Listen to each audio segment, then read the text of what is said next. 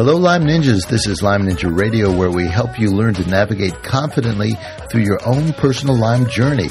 Everybody's journey is different, and a cookie cutter approach just doesn't work for Lyme disease. You need ninja skills. I'm your host and acupuncturist, McKay Rippey, and this is episode number 101 with health expert and longtime podcaster Jimmy Moore. Also with us in the studio is our certified show producer and the brains behind Lyme Ninja Radio, Aurora. Hi, and I am so excited to be in the triple digits with these with our episodes finally. Yes, it is exciting. It is. And in this episode, dear audience, you will learn three things. Number 1, the impact of glucose on the body, the impact a ketogenic diet can have on your health, and the right tools you need to start a ketogenic diet. Yes, this is a fabulous fabulous episode. Jimmy Moore is such an expert on diet. He has interviewed everybody who is anybody in this field and just a wealth of knowledge. Mm-hmm. And that actually, while we're on that subject, I have a question for you. Um, you have been very enthusiastic about ketogenic diet, and I just want to know why you're pursuing this and why we get to listen to these episodes, why we get to listen to Jimmy Moore this this yeah, episode. I, I booked an interview with Jimmy Moore to talk about a ketogenic diet and ketosis, uh, not ketoacidosis, where your body's breaking down proteins and you're really suffering, but burning fat. And one of the byproducts of burning fat are ketones, beta hydroxybutyrate to be exact. And it turns out that the heart, the brain, the muscles really love ketones. So when you're burning fat, you get this extra level of uh, nutrition or fuel, so to speak, and these ketones. And so many people with Lyme have brain fog and, and neurological symptoms that ketones can really help nourish the brain when the glucose metabolic pathways are impaired. So that's, I think ketogenic diets might be a real boon for some people with Lyme disease. And like we heard last week with Heather Peretta, she's using a ketogenic diet and really made a big impact with how she feels. Mm-hmm. All right, Aurora, did I answer your question? that did answer my question. I, yes, I gave you, you a long answer and you just went, mm-hmm. Did I put you to sleep? No, no. I was just I'm remembering uh, some of our some of our listeners responding on Facebook saying, you know, I've tried ketogenic and it doesn't quite it it hasn't quite worked for me. So I was interested to see what your what your take on what your take on things were and why you still wanted to pursue that. So it's well, it's good to know where you're coming from. Yes, and that's why this um, interview with Jimmy is so important, and we have some follow up interviews with uh, one of his podcast partners, Dr. Adam Nally, who has been prescribing ketogenic diets in his uh, family health practice for years. And it turns out that simply lowering your carbs and eating a little more fat isn't necessarily a ketogenic diet. And that's what this podcast is all about. It's really about the ins and outs of a ketogenic diet and what is truly ketogenic and what is just a low carb diet. And there is a difference. It's a big difference. So that's, that's what we're going to get into. But before we get into that, I want to make sure everybody has downloaded our brain fog breathing cheat sheet. And if you haven't yet, just go on over to lymeninjaradio.com front slash brain fog and sign up. So again, that's lymeninjaradio.com front slash brain fog and just fill out the little form there and you will get it. Okay, Aurora, tell us a little bit more about Jimmy Moore. All right. And Jimmy Moore is a blogger and author who is best known for his Livin' La Vida Low Carb blog and podcast, and more recently for his books on nutrition. He's appeared on television and radio programs promoting a high fat, moderate low carb diet plan. His popular weekly podcast, Livin' La Vida Low Carb, has run over 1,100 episodes featuring interviews with experts in diet, health, and fitness. Jimmy also runs two other weekly podcasts, Low Carb Conversations and Keto Talk. He currently resides in Spartanburg, South Carolina. Thank you, Aurora. Thank you, Wikipedia. And here is our interview with Jimmy Moore. Jimmy, welcome to Lyme Ninja Radio. Hey, what's up, man?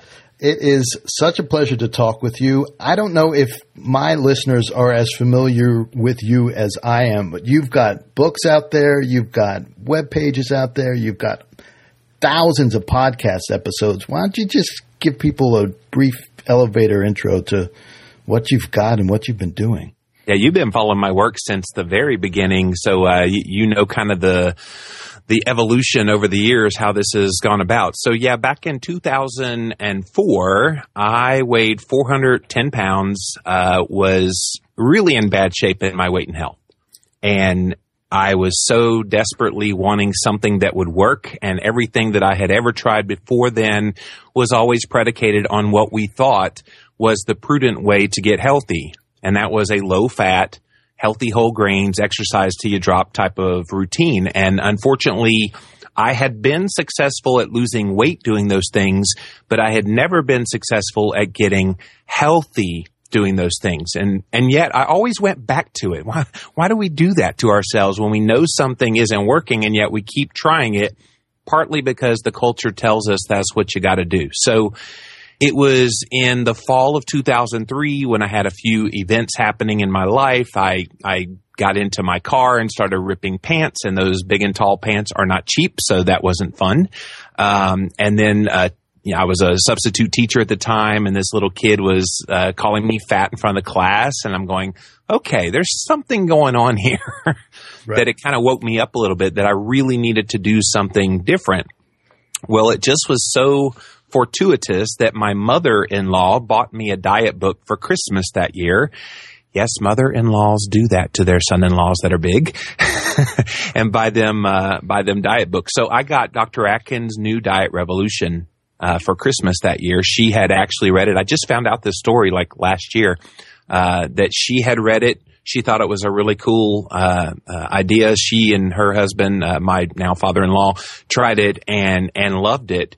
And so they're like, we think Jimmy might like this too. So I read that book between Christmas and New Year's and thought this guy is whacked out of his mind. How do you eat more fat and not gain weight and not get heart disease? This guy's a cardiologist telling people to do this. Uh, how do you cut your carbs and have any energy?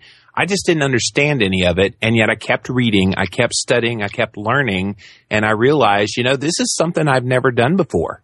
I've seen success losing weight, but it's never stayed off because I was always hungry. And this diet seems to be an anti-hunger type of diet that lets you eat foods that quite frankly are off of the diet menu for most people.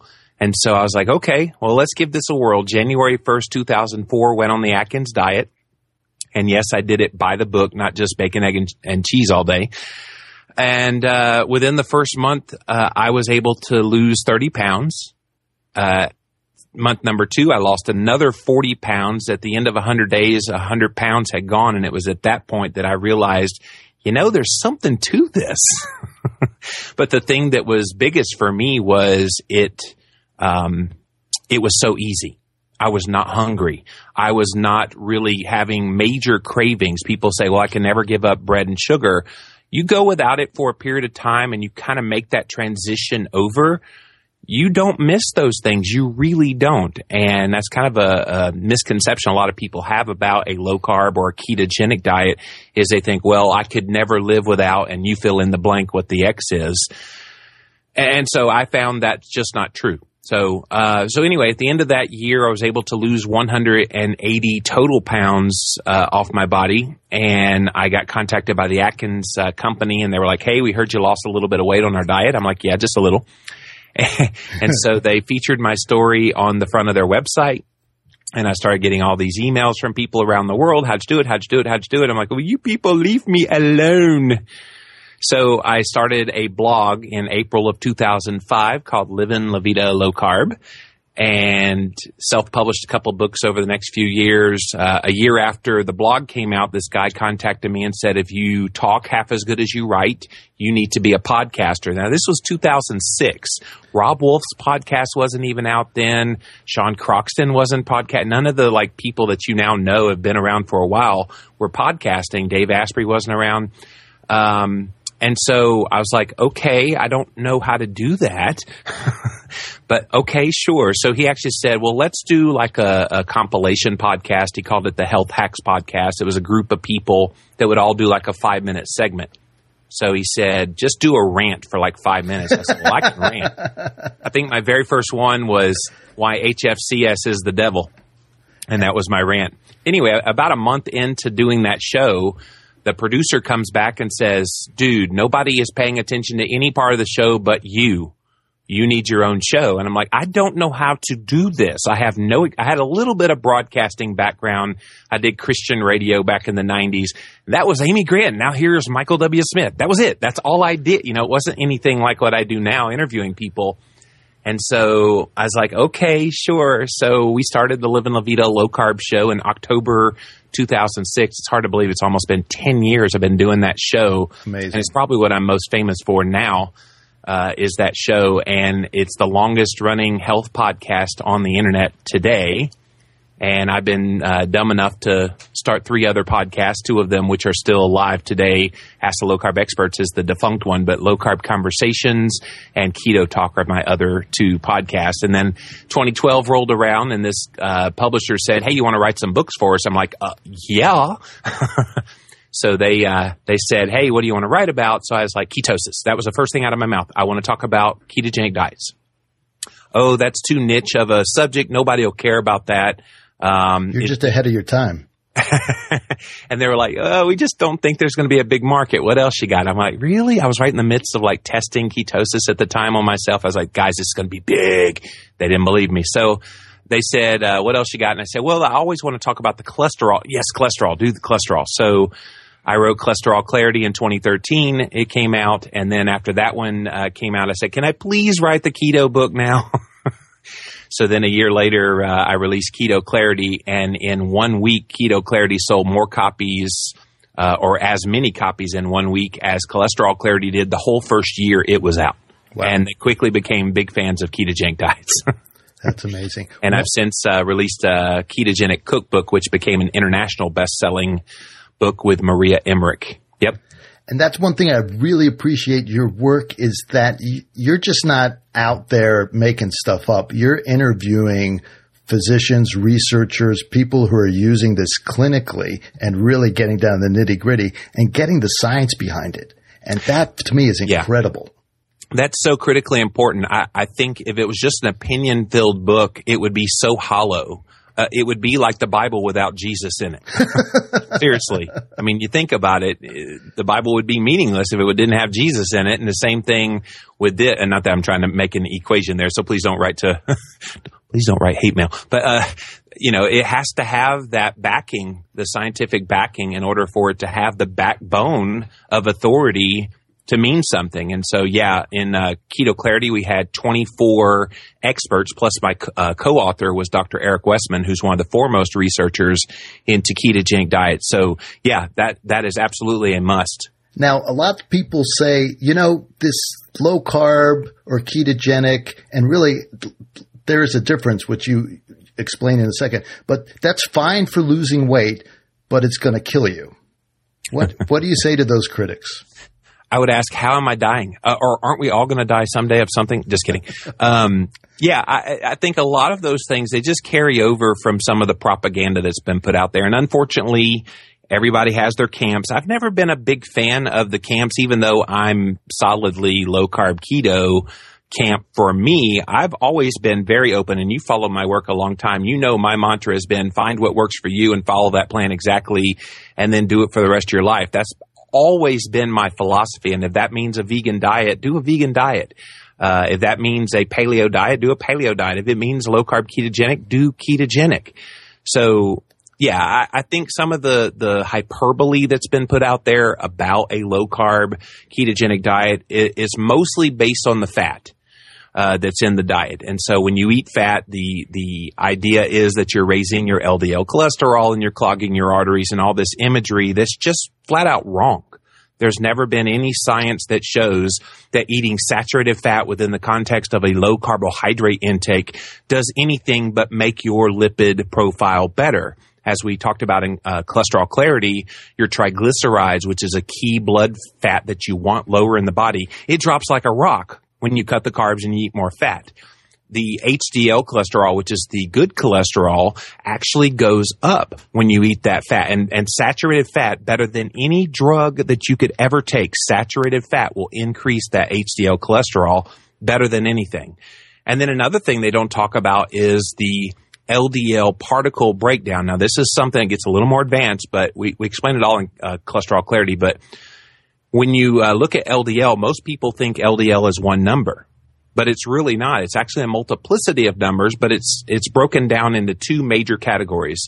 It's small, uh, dense LDL particles known as pattern B, and then large, fluffy LDL, which is known as pattern A. When what you want is the pattern A. Pattern B are the BB sized uh, LDL particles that can penetrate the arterial wall, lead to inflammation, and give you heart disease. That's what's truly bad. Well, guess what makes small, dense LDL particles? It's two things in your diet it's carbohydrates and it's vegetable oils. So if you're eating the the obviously grains, sugar, or starches, that's the carbohydrates we're talking about. Not vegetables, not non-starchy vegetables, green leafy vegetables. Those are very healthy for you. It's the other things, the corn, the uh, mashed potato, you know, all of these things that are going to raise blood sugar and end up making those small, dense LDL. So, how do you get the large, fluffy kind of LDL? You have to eat less carbohydrates. That helps, but also replacing the vegetable oils with fat. And when I say fat, I mean mostly saturated and mono unsaturated fats, which are almost just the opposite, except for the mono. They do say, uh, you know, consume mono unsaturated fats, but saturated fat they lump in with trans fats as bad and those two things couldn't be further apart than they are. Trans fats truly are bad, but saturated fats within the context of a low carb diet are your energy. If you're not eating saturated fats, you're not getting the fuel source. You're not getting the basic building blocks for your body to function the way it's supposed to function.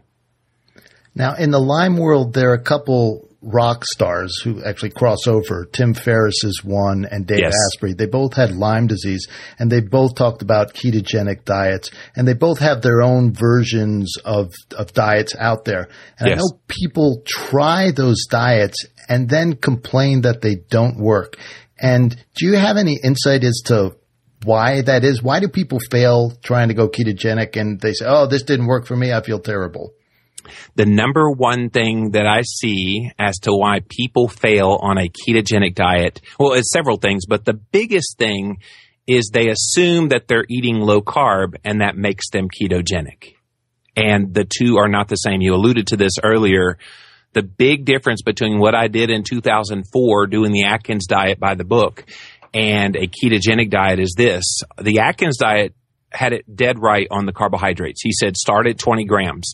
I would say the same thing about a ketogenic diet. Start at 20 total grams of carbohydrate. Now, you know, I've changed my position on that over the years. I used to be a net carb guy, but I've realized that if you're going to be intellectually honest about what your carb tolerance level is, you have to count total carbohydrates. So both of those got those right. What were we going to say? Uh, that includes fiber then. Yeah, it does include fiber. Well, and, and here's the thinking if you're able to tolerate 30 grams of total carbohydrates that includes 15 grams of fiber, then your tar- carbohydrate tolerance is 30 grams.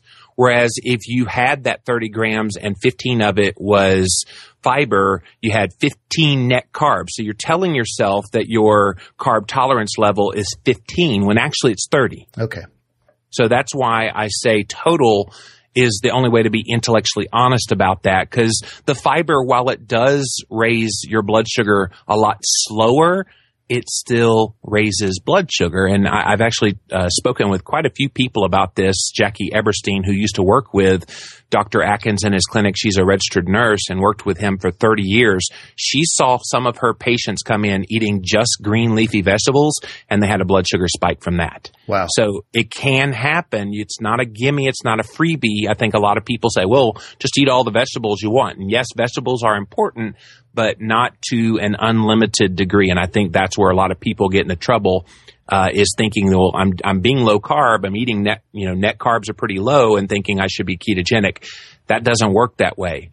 Um, and then the other thing that they do that's uh, probably sabotaging them is they're eating too much protein. And this was a big uh, eye opener for so many people after they read my book, Keto Clarity. They didn't realize the negative impact of eating too much protein. So some people were eating chicken breast with broccoli and thinking that's a good low carb meal. It is a great low carb meal, but it is not a ketogenic meal because that protein does one thing in your body that you probably don't want it to do if you're trying to shift from being sugar burner to fat burner and be a fat and ketone burner it actually produces sugar in the body. So there's this long G word we talk about in keto clarity. It's called gluconeogenesis.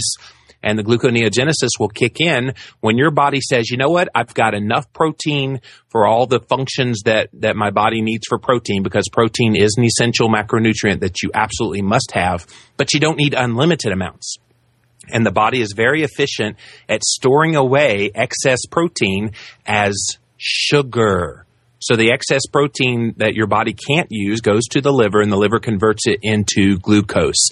Well, if you're trying to be ketogenic, added glucose is very anti-ketogenic. So, so that's why some people may not see the results that they want. Well, I'm eating ketogenic and they're really not. They're, they're having too much protein. And then the last thing I would say is they're probably uh, not testing properly for ketosis. So people just assume, well, I'm not hungry, so I must be in ketosis. Not necessarily. I mean, if you're eating adequate amounts of fat, that will push down the hunger, but that doesn't mean you're necessarily in ketosis. So you've got to test, and there's three ways you can test, and I'll explain them quickly. Uh, in the urine is called acetoacetate, and everybody's heard of the keto stick. So you pee on the stick, it turns pink to purple to whatever. And that's pretty good probably for the first couple of weeks of getting adapted, but they're not good long term because for a lot of people, you lose those urine ketones because when the body becomes keto adapted and starts using the ketone bodies efficiently, it shifts over to the blood ketones so that acetoacetate becomes beta hydroxybutyrate. There will be a test at the end, so take notes. Just kidding. Uh, so beta hydroxybutyrate is the key uh, ketone that is in the blood and so you can actually measure for that level of blood ketone. There's a um, monitor in America called Precision Xtra, where you can test just like a glucometer tests your blood glucose. The uh, ketometer tests your blood ketones, and you want that number on the Precision Xtra to be at least 0.5. Ideally, between one and three is is kind of the sweet spot. Um, and we can go down the rabbit hole of, of what all those numbers mean.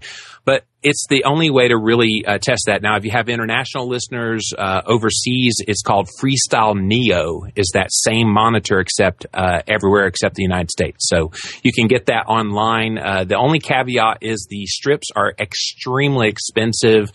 Um, you can get them for four dollar, four or five dollars a piece on Amazon. Or if you dig a little bit, if you do some Canadian pharmacies, they tend to have it for the cheapest price for a couple of bucks per. But it's not cheap, but it gives you such valuable information to let you know you're truly in ketosis. And then the last ketone that's in the body is the one that's in the breath. It's called acetone. And currently, there's only one major company making a breath acetone measure um, and it's called Ketonix, K E T O N I X, and you blow into it, and it shows you your level of breath ketones. So, breath ketones are good for people that just want to know, you know, I don't care what the specific number is, I just want to know, am I in or am I not in? And that will give you a yes no answer. So, that's the three ways you test, and I would suspect the people that didn't do well and said they didn't do well in ketosis that were trying to treat Lyme disease, I would suspect that they probably were not testing for ketones ketones and weren't truly in ketosis. And then going back to your statements about fat, can you just like do coconut oil? Say you don't like red meat. Can you just do coconut oil that has some saturated fat? Or do you need some of the other nutrients that are in in animal fats?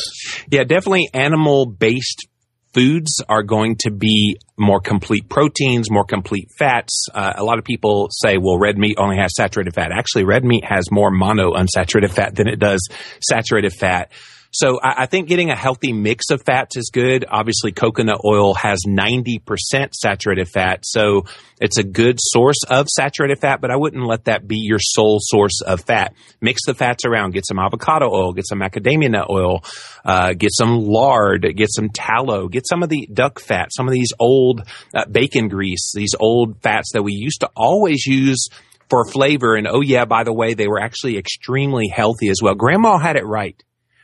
she knew that when you cook things in, in real fat, not this fake margarine stuff and the canola oil, please Google or, or go on YouTube and type in how canola oil is made. You will never consume that junk ever again. It's so gross the way they have to clean it up to make it humanly edible. But yeah, I, I think it's just one of those things that people have to just embrace that fat is okay. I think it's such a paradigm shift in people's minds that they can't get there until they get there. They have to just do it and, and experience the benefits from it.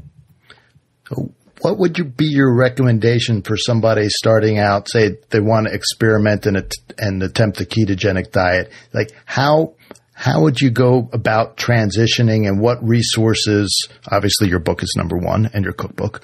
How do you do that? Yeah, I'd say it's another one of those things of you just have to dive right into it. I think some people they're like, well, this seems kind of weird. Well, it's not re- really weird if you think about we're talking about eating real food. I, I, know it's magical to say, "Oh my gosh, I'm going to eat real food." What? What? Uh, but you don't need a the, protein shake. No, you don't need any of that, John. Please, I'm, I'm going to make a, a huge controversial statement right now. Please don't buy the Atkins junk. That stuff is garbage. I know they featured my story 12 years ago on the website, but they are a horrible, horrible company. Do not buy Atkins products. Do not buy those things because they're just loaded with junk. And I actually cornered the marketing manager at a conference. Uh, uh, she was on a panel recently, earlier this year, and I said, you know, why are you promoting these products that are anti low carb, anti ketogenic?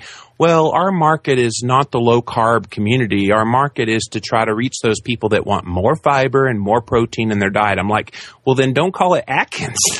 wow. That, that she, she admitted that on camera. I actually had my iPhone rolling. So anyway, stay away from Atkins products. But that's a that's an aside. What was the original question? Now you got me fired up. Fired up about Atkins. Fire Jimmy up. Moore.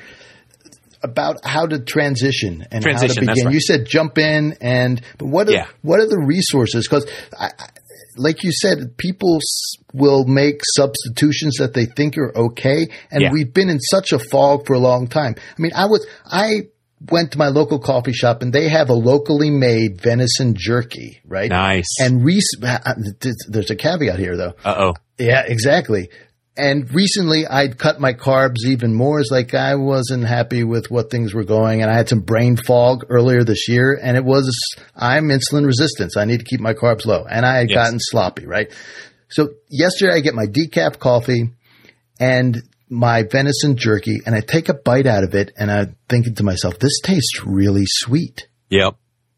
And I avoid the teriyaki flavors because I know they've got lots of sugar in it. So I got the pepper one. I look on the label and it's got three grams of sugar in it. Ugh. And I'm thinking to myself, well, I can't say what I was thinking, but there are hidden carbs and sugars everywhere. And this is locally made. This isn't some mass produced somewhere. Yeah. This is a local guy. Yeah, they put sugar in everything, and, and I think that's that's the key. You're going to have to read labels voraciously, but I'd say if you're just starting off, don't buy foods that have labels. I think that's a good way to start. You know, an egg. I, I've got chickens in my backyard now. We've we've enjoyed having those this year, and I can go back there, grab some real eggs, and know hey, God made that perfectly. It, has got just the right amount of carbs, protein, and fat to help me be ketogenic. So eggs are a great start. Um, bacon, of course, and all those fats that we talked about earlier are going to be perfectly fine for you when you first start. I think the key here is just get going. Um, and know that you're going to have about a two to four week period where you're making that transition over from whatever your diet is. If you're already pretty low carb, and when I say low carb, I mean under 150 grams uh, in your diet right now, you're going to convert over to ketogenic very quickly.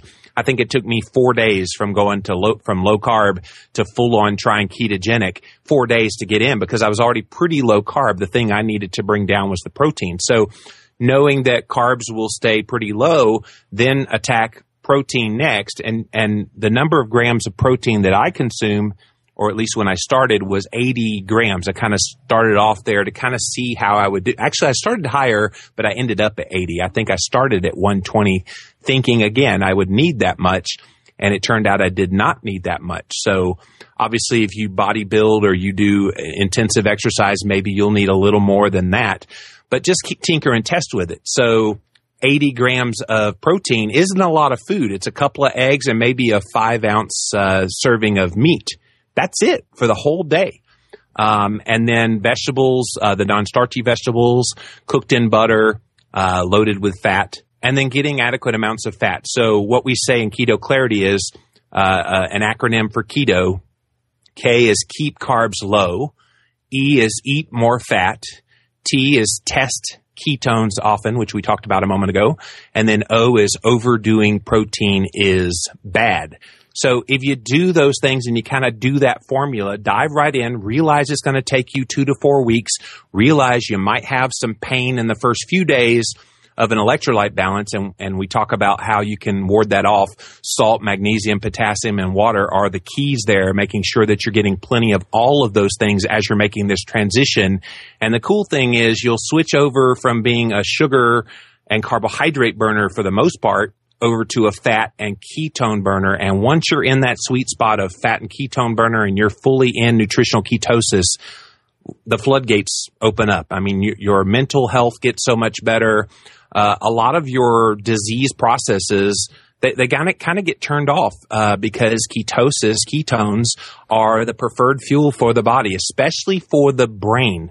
Um, and I, have thankfully never had Lyme disease, so I'm not sure how it impacts your body, but I'm assuming it impacts all sorts of things in the body, including the brain. And so you definitely want to switch over to a fuel source that's going to be a cleaner fuel, uh, the diesel fuel, so to speak, to, to help you run for a long time.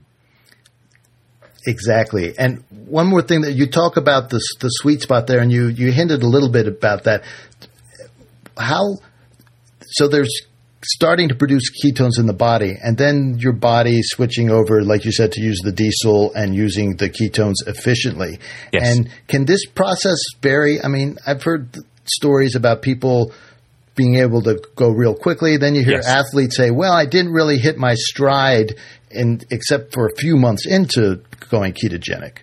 Well, you're talking about two pa- two different uh, patient populations there. So a generalized person just going ketogenic it could take a few days. It could take up to that two to four weeks. But most people within two to four weeks, maybe six weeks for some that are especially insulin resistant and not really fully getting to their sweet spot, it could take that long for just aver- the average Joe. For an athlete, I agree. It could take several months especially if they've been used to running at a certain, and I'm assuming we're talking about runners, not like power lifters. Um, you know, I think the endurance athletes, they can see a drop off temporarily in their performance, uh, but then it comes back over time. Uh, Dr. Stephen Phinney actually did the first test of its kind uh, looking at this very thing with cyclists in the 80s. And it was only going to be a two week study. They were going to put them on a low carbohydrate diet. And basically, at the end of two weeks, they showed that they had a significant decline in their performance. And so they were going to end the study but thankfully, uh, Steve Phinney, who's a very famous researcher, uh, not then, he is now, uh, but because of this study, uh, he's like, you know, let's go one more week. Let's see what happens in that third week. And what happened was they made that switch. They had not made the switch after the two weeks from sugar burner to fat burner, but by the third week, they went ahead and pushed it to the third week. They found that they actually went back to baseline when they were a sugar burner. So now they had switched fuels from sugar to fat. So yeah, it might take a little more time for the athletes, uh, but they're a different beast than those of us who aren't athletes. And, and this brings up another good point. You're two weeks into this, you're a week into it, and maybe you're feeling a little bit bad because your body's going through some carb withdrawal, and there actually Yep. are carb withdrawals, right? And so you cheat a little bit. Yeah, don't do that. because when you cheat, and there's actually a study, it's unpublished right now, but it's coming soon. There's a study that actually looked at people who did that, and they actually had people in their 20s. I I think they got some college students that are relatively healthy, and they had them on a ketogenic diet, and then they let them cheat for one meal, just one meal. Uh, and they wanted to see how quick it would be to get back into ketosis. You want to take a guess how quickly they got back in? Uh, five days. It took them two weeks to get back No into way. ketosis again after just that one cheat meal. But guess what? They also did it on uh, middle-aged women who were highly insulin resistant. Want to guess how long it took them to get back into well, ketosis? since we're going long, let's go. A, m- let's go a month. a month and a half. Oh, six no way. That explains so weeks. much. Yes. So that's that's the point. And and we talk about this on my show with Dr. Adam Nally Keto Talk quite often is if you're going to do ketosis, you got to know who you are. Are you one of those people that's highly highly insulin resistant? Okay, great. Uh, you now know that if you cheat, it's going to take you probably upwards of 2 months to get back into that fully keto adapted state. So was that birthday cake and that dalliance that you had of a high carb meal really worth it in that context? So if you're doing this for your health and really to bring down the inflammation and to get your body in top shape to be able to fight off an infection like Lyme infection or into the co-infections, all this other stuff that's going on. Yeah. And you vary maybe a little bit there. There's no, that's not ketosis then. You're not on a ketogenic diet. You're in this other realm where you're attempting to get there, but you never get there. Well, and for a therapeutic purpose like treating Lyme disease, I think you've got to treat it like you would any treatment for, say, cancer, for example. Now, obviously, Lyme disease is not as bad as cancer, but I think you've got Well, to be. there's as some people who might argue with you. I was going to say maybe, maybe it is. Again, I, I have no experience with it at all, other than hearing people like yourself that that have had to deal with it. So, yeah, I, yeah, I, I think you've just got to treat it that seriously, and you wouldn't see a cancer patient going too far off the beaten path of what they're told to do. And I would think the same thing about this: that if if a ketogenic diet is helping you control the Lyme disease, why would you go off of it? And I would even dare say you'd probably do it more uh, intensely than probably the average person just doing it for health and weight purposes. So I, would be very serious about it. And I would even look at things like adding in a little bit more MCT oil, which is very easily converted into ketones. Maybe even adding in some of these exogenous ketone products, the things like the Keto OS that are out there to help you boost your ketones as well. Anything that you can do uh, to kind of get those ketones up there to help you because it seems like the higher the ketones for someone with a disease like this, the better off you're going to be. Brilliant. I think in our discussion here, you've really illuminated the pitfalls that people get into. They think they're doing keto, but a little, like you said, a one little birthday cake could set you back anywhere from two weeks to six weeks. That's incredible. And if you're not testing for your ketones, you, you don't know. You That's think you might be key. in it, right? You're so blind if you don't. Yeah. you have to test. You have to test. So, Jimmy, thank you so much Are we done already? sharing your wisdom. Wow, that flew by quick. That's 36 minutes and 17 seconds. Hey, he's he's got it down to a science. I don't pay attention to the clock that closely on my shows. Well, I want to be, I want to respect your time because I know you've got about 40 balls in the air. I only have 20 and that's enough. At least 40, yes. Yeah, exactly. I have heard Jimmy Moore's content off and on throughout the years, just eavesdropping in on some of your listening sessions with his podcast. I've tortured you with my podcast. I know.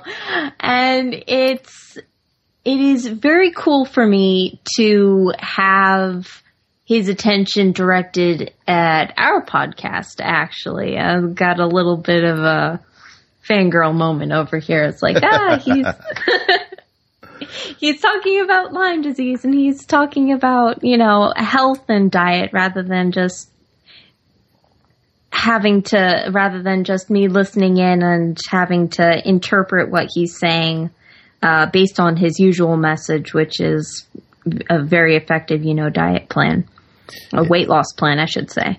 It's funny. It's how he got started was figuring out how to lose weight, but really he's morphed into a health expert and really it's it's all about being healthy. And he's just not pushing fat loss on people. He's really helping people try to be healthy first and then once you're healthy the the fat can come off often does. And really that's why I wanted to bring him on to Lyme Ninja Radio was that his focus on health and figuring out for himself and speaking to all the experts that he has, and he's been doing this for so long. I forget how long. It's 10, 15 years, something like that. He just has a wealth of knowledge and experience doing this.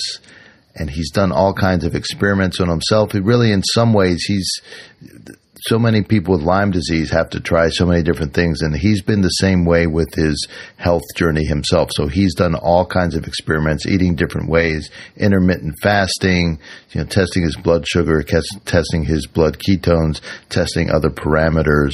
So he's a very curious person. He's also one of the things I love about Jimmy Moore and I try to emulate on my show is he's had some people on his show who completely disagree with his message of reducing carbohydrates and he's invariably polite. He will ask some tough questions, but he doesn't argue with his guest and he doesn't try to show the guest up at all uh, it's it's really was inspirational for me. So I try to do that here, even when I'm not agreeing with the guests necessarily. Let them have their say. After all, they are on the radio show. I invited them here, so that's important, I believe.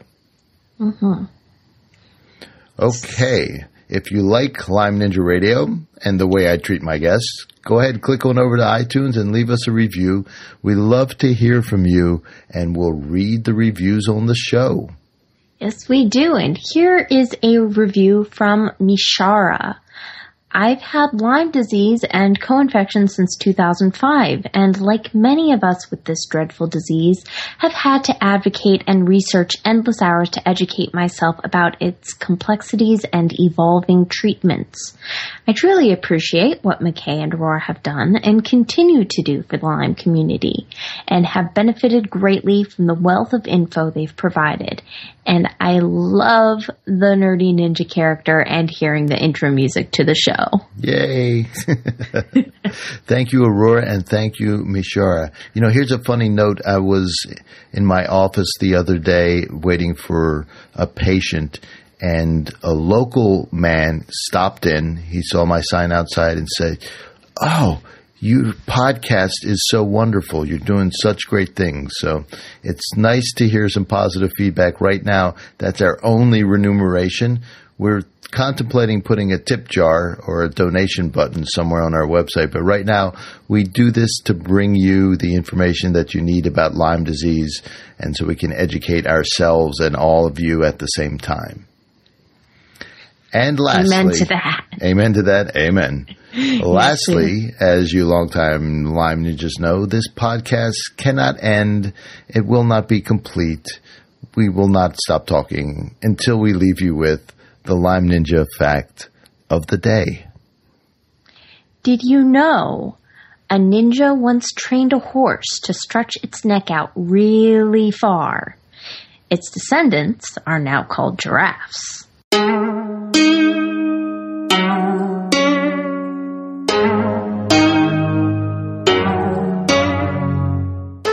Lyme Ninja Radio is a purely public broadcast and is not intended to be personalized medical advice for any individual's specific situation. Each individual's medical situation is unique, and Lyme Ninja Radio should not be relied upon and or considered as personalized medical advice. Lyme Ninja Radio is not licensed to render medical advice and should be considered simply the public opinion of Lyme Ninja Radio and its guests. Recommendations on specific treatment options are not intended to address any listener's particular medical situation. As always, contact your physician before considering any new treatment.